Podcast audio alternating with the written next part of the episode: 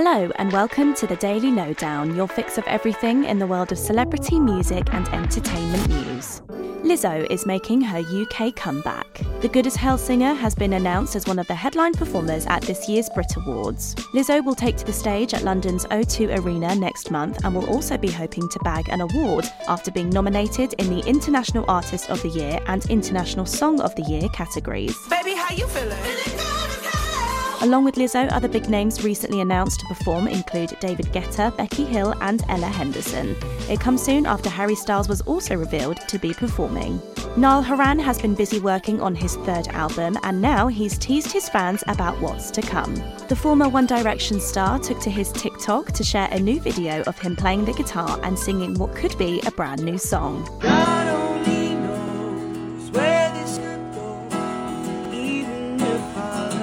To.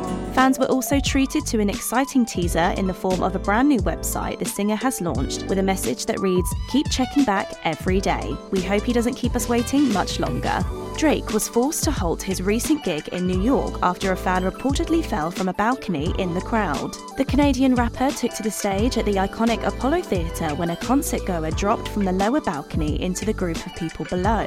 The Hotline Bling hitmaker stopped the show and told fans in the venue that they have to make sure that somebody's okay. The show was paused for around 15 minutes. A spokesperson for the theatre confirmed to Pitchfork that an investigation would be taking place, but that the man was not hurt. Fleetwood Mac legend Stevie Nicks has announced a run of solo dates for her 2023 tour. Stevie is already embarking on a joint tour with Billy Joel titled Two Icons One Night between March and September, but now the singer is putting on her own individual concerts in between those dates. Stevie's set to put on a string of 14 shows across Seattle, New Orleans, Nashville, and Orlando before heading to Louisville in June. It comes soon after the Dreams hitmaker was announced as a featured guest artist on Dolly Parton's upcoming new rock and roll album. And it's being reported that Love Island contestant Haris Namani has been dumped from the island just hours after footage of the contestant engaged in a fight emerged online. According to The Sun, the 21 year old could be seen in a video on a night out in a physical altercation with a member of the public.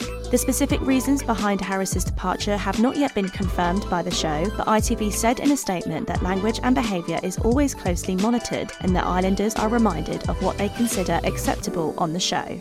And that's your daily lowdown from Hello. Check out our social media channels and hellomagazine.com for more news and updates on your favourite celebrities.